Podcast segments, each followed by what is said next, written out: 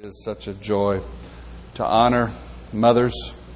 You know, Mother's Day is, just one day a year that we can think about it, stop, and, and remember how much our mothers have loved us. And it's just a, it's a, it seems right. It feels good to give back a little, to, to love them back, to bless them.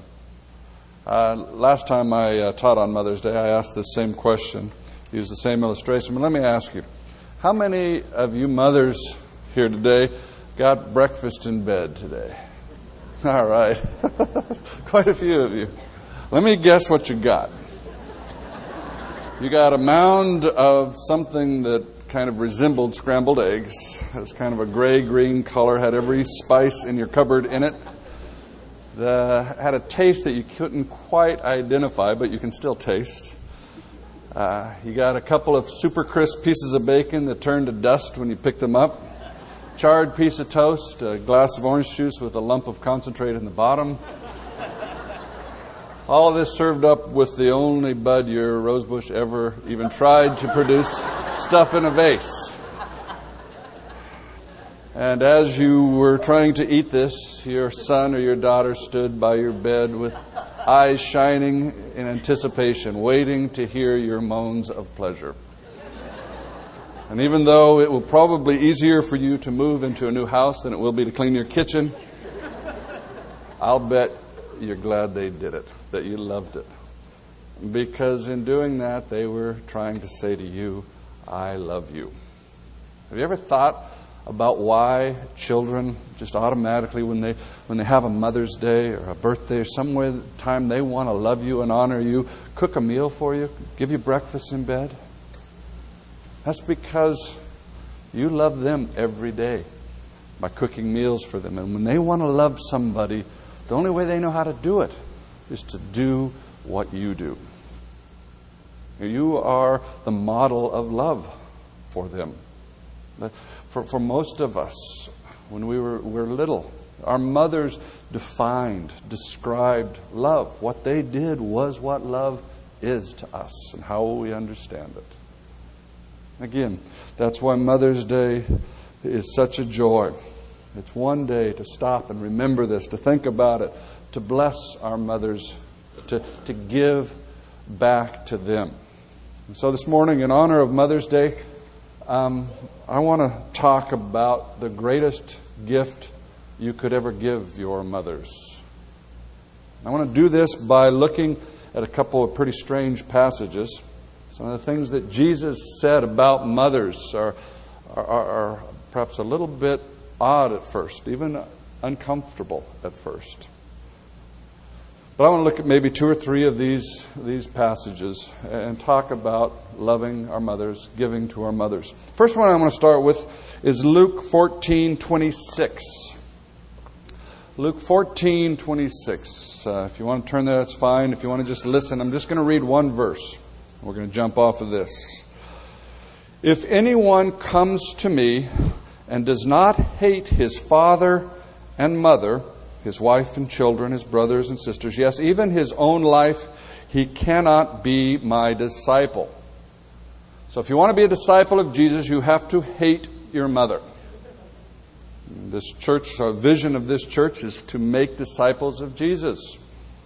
So, in honor of Mother's Day, we're going to ask each of you to turn to the woman next to you and give her a good one.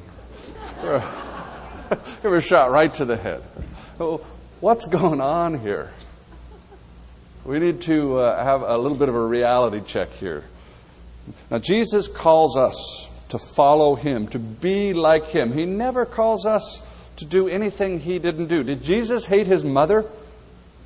No, not at all. He, he honored his mother. He loved her right up through the end. In fact, when Jesus was dying on the cross and he saw his mother standing, watching, weeping, he, uh, he spoke to her, and he spoke to, to the disciple that was standing near her, John, whom he loved. He asked John to take care of her. In John 19, verse 25, he says, When Jesus saw his mother there and the disciple whom he loved standing nearby, he said to his mother, Dear woman, here is your son. And to the disciple, Here is your mother. From that time on, this disciple took her into his home. See, Jesus was hanging on the cross, paying for the sins of the world. This was the most intense, uh, hardest, most painful moment in eternity.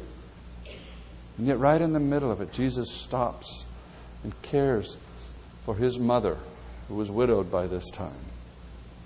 He loves her. He expresses that love to her.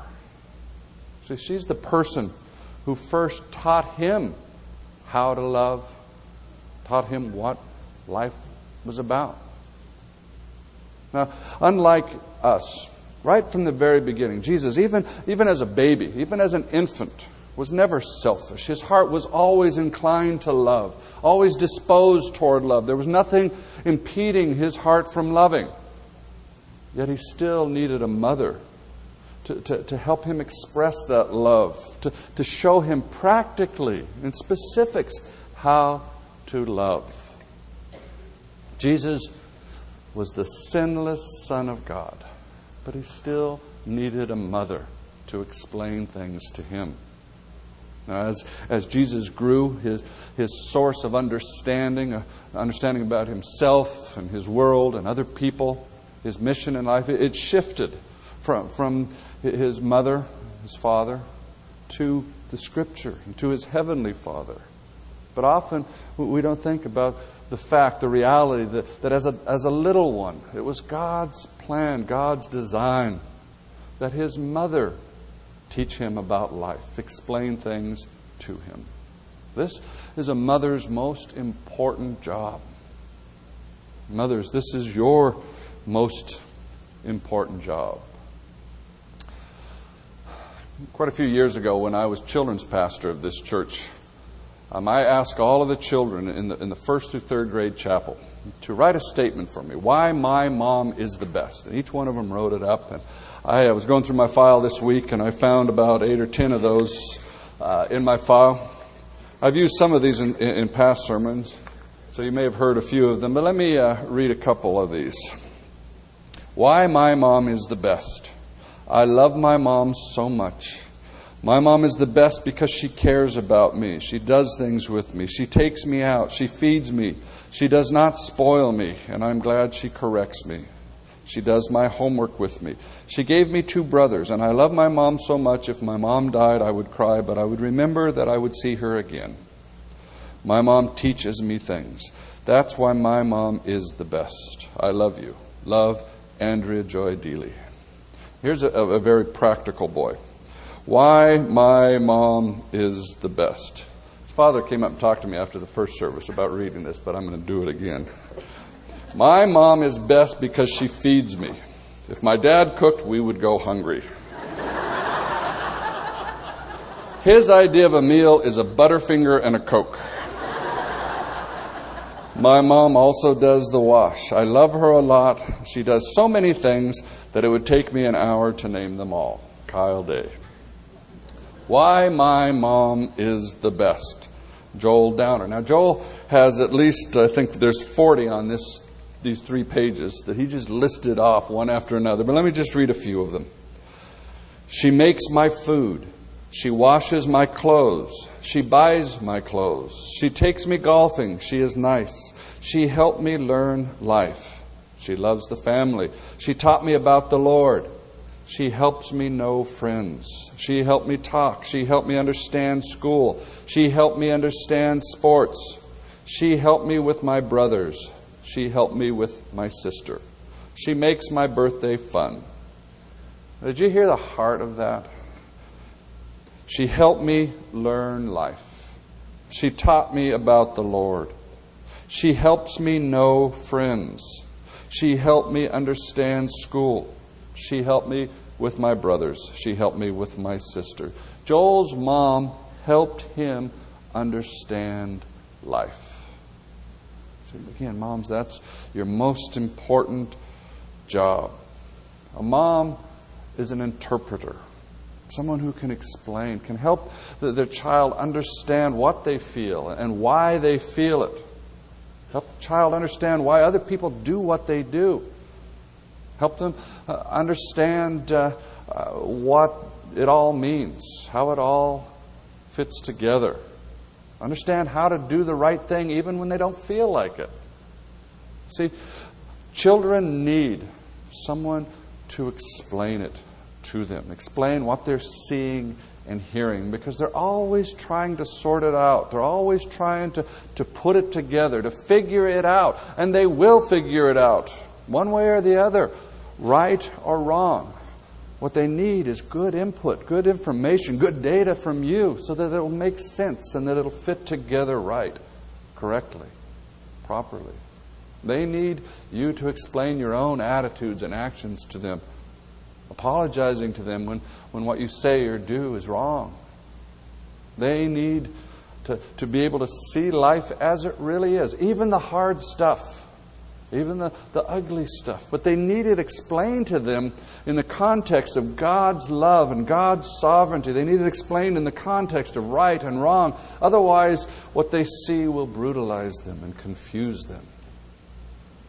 See, the goal is that as they grow, they will, they will move, they will shift from mom and dad being the interpreters to looking to God, to Scripture, to understand what life is about, to understand what it all means.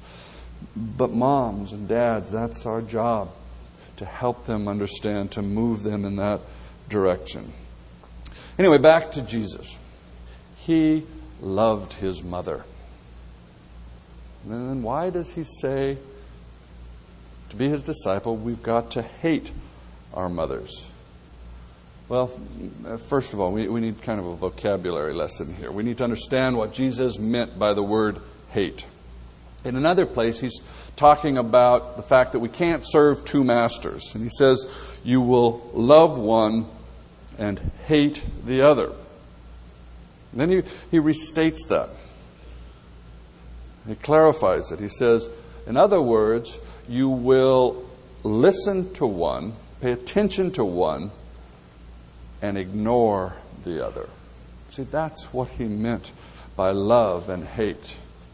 He, he's talking about the realities. If you try to serve two masters, obey two bosses, that eventually you'll get contradictory instructions and you'll be forced to choose to obey one and disobey the other. And Jesus uses the terms love and hate as powerful emotional terms to, to communicate who you'll be listening to, who it really matters to you, what they think and what, what, what they say, who you will obey. He's not using the word hate to talk about kind of malice and wanting to injure somebody. Don't smack that woman sitting next to you. What he's, what he's talking about, bottom line here, is if, if he is your Lord, if you're going to be his disciple, your commitment to obeying him means that ultimately it doesn't matter what anybody else says or thinks. Uh, loyalty to him, obedience to him will not be compromised, no matter what anybody says or does.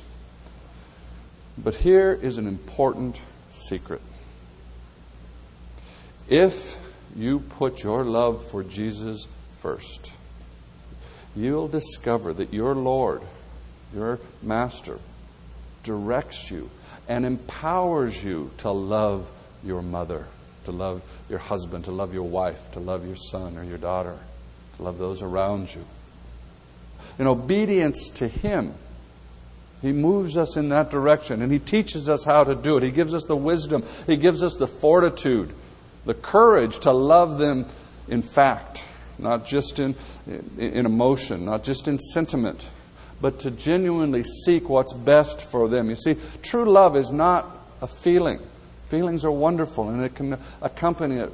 But when Scripture talks about love, what love really is, is seeking another person's best, regardless of the cost.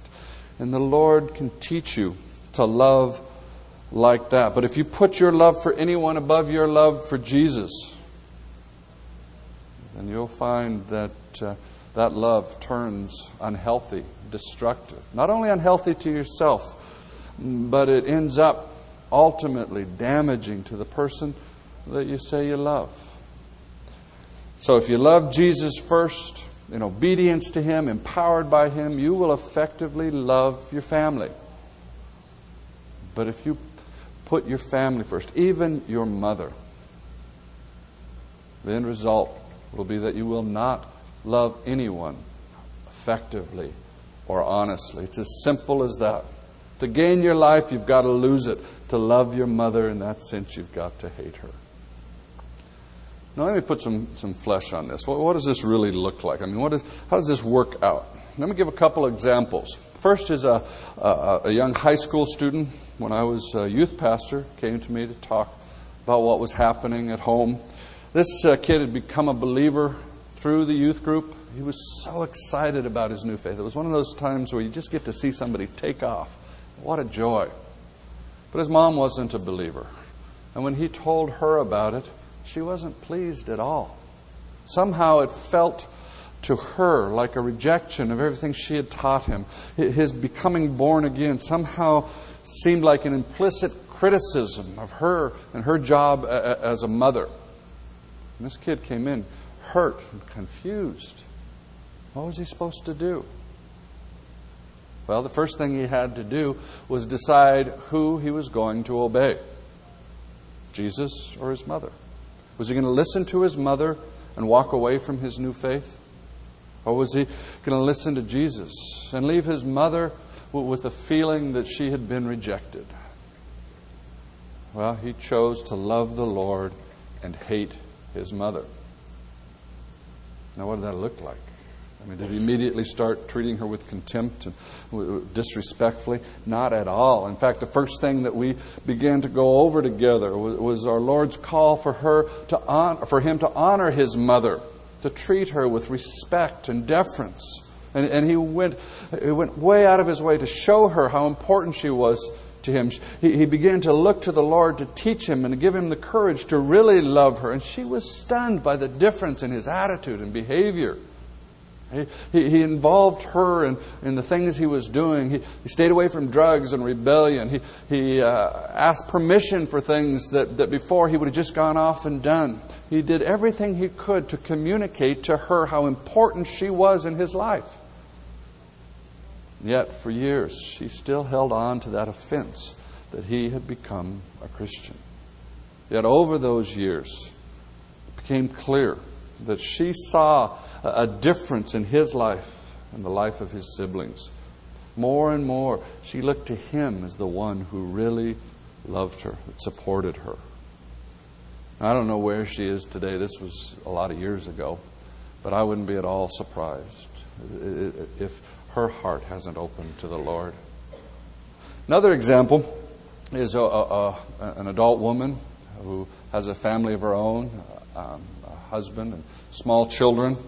She and her mother are both believers, yet there was something that, w- that w- was just unhealthy in their relationship. Her mother couldn't really let go, kept interfering in the, in the marriage and in the parenting in ways that made her husband feel uh, unaccepted, un, uh, disrespected. Now, what was she supposed to do? She makes a big deal of this. Her mother is going to be hurt, maybe even angry. But if she just leaves it alone, it will continue to hurt her husband and her marriage. What is she to do? Well, again, the first thing, if she's going to be a disciple of Jesus, the question isn't who will be mad, who will be hurt. Question is what's right? What does Jesus call me to do in spite of who will be mad, who will be hurt? See, the fact is, to be a disciple of Jesus, she had to choose to hate both her mother and her husband in that sense, in the sense of, of being preoccupied with how they will react emotionally. And to stop and say, what is right? What is loving? What does Jesus call me to do? What is honest and true? She had to take a risk and obey her Lord. And she took that risk. She sat down with her mother, talked it over with her very gently, very respectfully. But she made the boundaries absolutely clear. She had to protect the integrity of her marriage. You know what? Her mother was hurt. But her mother also appreciated her daughter's love, to get it on the table, to talk it over, rather than to just cut her off emotionally, back away from her. Her mother was hurt, but her mother also saw the love that was expressed. This young lady had to care more about what her Lord was calling her to do than about losing her mother's affection. Quite honestly, that was the most loving thing she could do for her mother. You see, when we follow the Lord, when we hate those that we love because we love our Lord and are obeying Him, we end up loving ways that, that are far more profound, far healthier than ever we could have without that. See, this is really how we love our mothers. We don't write them off, we just go ahead and do what is right, what our Lord calls us to do, knowing that we may very well lose what we had with our mother, lose everything. You may lose what you have with your husband, or with your wife, or with your son, or with your daughter. But again, that's the best thing you can do for them. That is the truly loving thing to do. Anything short of that is a selfish focus on what you might lose rather than an honest, genuine concern for their best. Again, to love our mothers, we have to be willing to hate them. To love them effectively, you have to hate them, at least as far as it comes to who you will please, who you will obey. Again, this isn't selfishness, putting ourselves first and, and forgetting about how it will affect others. Uh, unfortunately, that's kind of what is held out today as, as healthy. Uh, I got to look out for me. I'm sorry if it hurts anybody else. That's just too bad. Uh, that's raw selfishness. That's sin. It's not what we're talking about. We're talking about saying, I've got to do what my Lord calls me to do. And because He is love, even though right now this feels kind of lousy, I know it is the loving thing to do. That's what we're talking about. This is hard stuff. It's hard to be that loving. It's hard to break our family systems. We get so caught up in those. It's hard to admit that this, our mothers or this person we love, is not perfect. But they aren't. Sorry, Mom. If she listens to this tape, you're close to perfect. But our mothers aren't perfect. Jesus' mother wasn't perfect. In fact, at least three times in, in, in Scripture, Jesus gently rebukes his mother. Uh, the first time was when Jesus was 12 and his mom finds him in the temple when she thought he was supposed to be someplace else, and she's extremely upset. Jesus gently, lovingly speaks truth to her but then he honors her by immediately obeying her, submitting to her, going with her. Second time was at Cana, where they had run out of wine, and Jesus' mother comes to him and says, Fix this, take care of this. Again, he gently rebukes her. I think for, for preempting his plans. She needed to learn to trust him and, and, and to trust his plans. So he speaks the truth to her. But again, then he honors her by taking care of the need, by going ahead and moving into that, that, that situation, that problem. The third time is a little bit more indirect. It's in Luke uh, 8, verse 19. That's the second of the uh, kind of strange teachings of Jesus that I want to look at real quickly. Luke 8, verse 19. Let me set this up a little. Jesus was very, very busy. This was a, kind of at the height of his popularity. People are crowding around him from every direction. And Mark, in his account of this, tells us, he says, Then Jesus entered a house, and again a crowd gathered, so that he and his disciples were not even able to eat. When his family heard about this, they went to take charge of him, for they said, He is out of his mind. I realized Jesus' mother had been concerned for him for some time. He had left home uh, left a, a secure job as a, as a carpenter. He had started hanging around with some pretty uh, questionable friends, some rough fishermen, a tax gatherer, a, a radical zealot. He had started alienating some very important people the religious leaders, the political leaders. But the last straw was when he wasn't eating right. Like Mark said, he and his disciples were not even able to eat. That was more than a good Jewish mother could take. So she got uh, his brothers together and they went to, to get Jesus, or at least to get him to start eating right. That leads to the situation there in Luke 8, verse 19. Another one of Jesus' strange comments about mothers. Now, Jesus' mother and brothers came to see him, but they were not able to get near him because of the crowd. Someone told him, Your mother and brothers are standing outside waiting to see you. He replied, My mother and brothers are those who hear God's word and do it. Now, this is a strange thing to say. Jesus was a master at jolting people by saying the unexpected. My mother and brothers are those who hear God's word and do it. What everybody expected was for Jesus to say, Come on, everybody, get out of the way. Let my mom through. I mean, after all, this is his mother. But instead, he starts talking about hearing God's word and doing it. Why?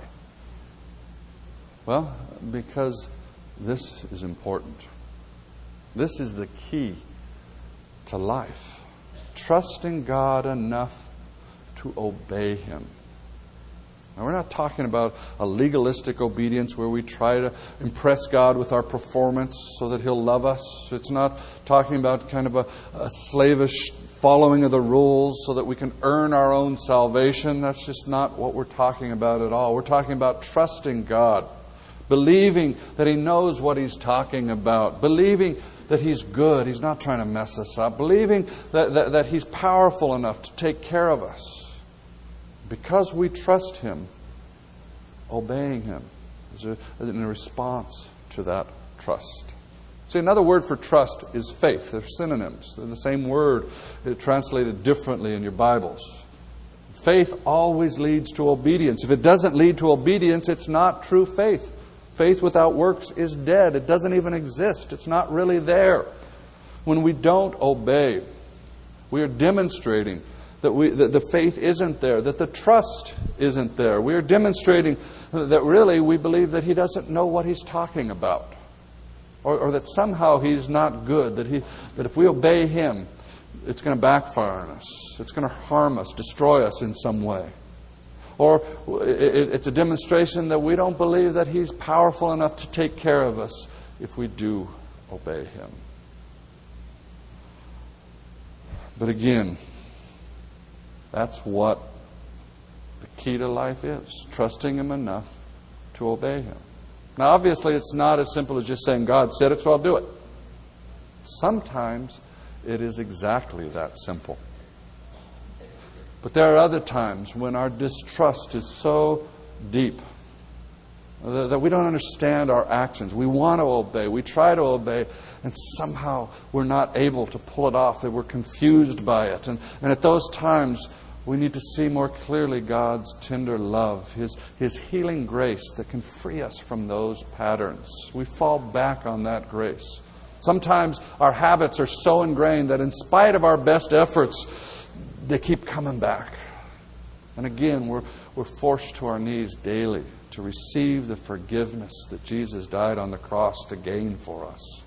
But you see, our heart, our longing, our movement, our desire, our prayers is always toward that obedience to see God's Word, to understand it, to respond to it by trusting Him enough to obey it. That's the direction we're moving. That's the key in our walk. And this is really where I wanted to get this morning in conclusion to, to, to, to, to look at that reality. Hearing the Word of God and doing it. The best thing that you can give to your mother is to hear God's Word and do it. Again, the best gift you can give to your mother is to hear the Word of God and obey it. Now, we've already talked about, already seen that by listening to Jesus, you can learn how to love your mother more effectively.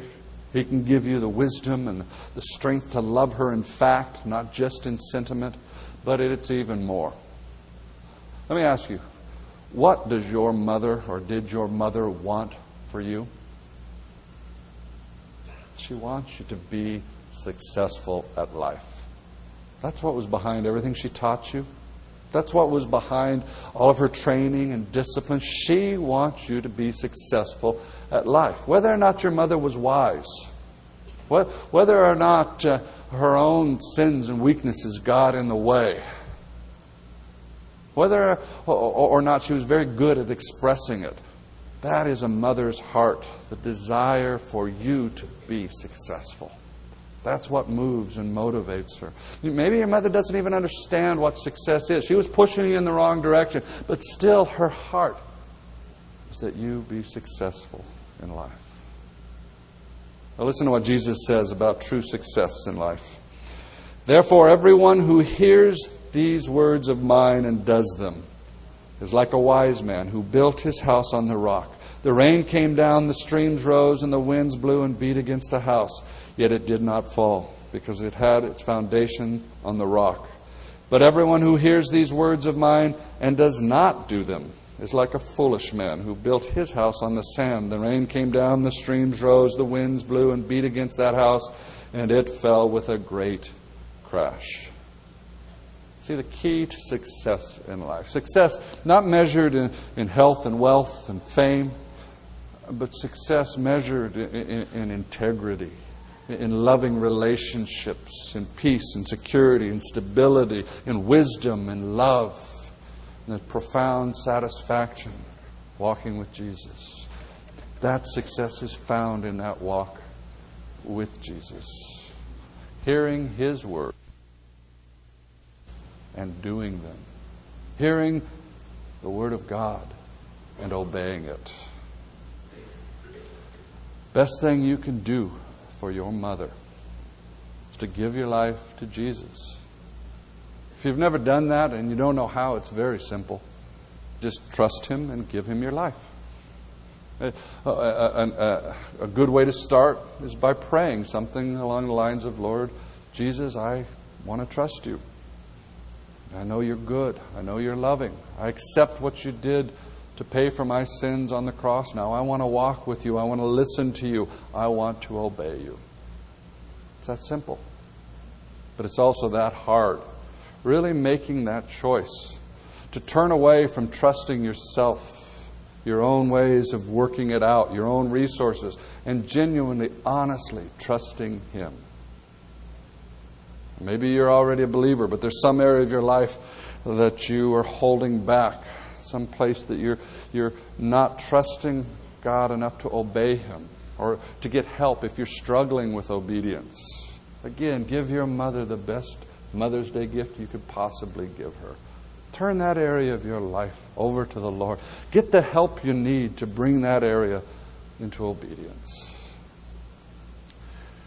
In the year 354 AD, Roman woman by the name of uh, Monica lived in North Africa at the time, had a little baby. She named him Augustine. Monica was a Christian, a strong believer, but when her boy got old enough to decide for himself, he rejected her faith. Augustine became one of the most brilliant, influential thinkers of his day. Fact is, he uh, became probably the most influential person of a period of about a thousand years, a millennium. Augustine was, was uh, strongly influenced by the writings of Cicero to become a seeker of truth. And he pursued all of the philosophies of his day, becoming an expert in Manichaeanism, skepticism, uh, Neoplatonism. He became a, a teacher in Rome, a teacher of rhetoric. He rose to the top of the academic world, rose to the top of the social world. and Financially, became extremely wealthy. But in spite of all of his apparent success, his mother's heart still ached because she knew that without the Lord it was hollow. She knew that he His heart was hollow, and it was. He got more and more involved in, in a profligate lifestyle. He had a son by a woman he lived with for a short time in Carthage. He got into more and more decadence, just trying to fill the hole inside of him. He moved from one philosophy to another. His, his brilliance and his education caused him to be uh, conceited and contemptuous and contentious. Still, his mother kept praying. Monica kept longing for her little boy to know the Lord. Finally, right before she died, maybe because he knew she was going and that sobered him and it caused him to stop and think.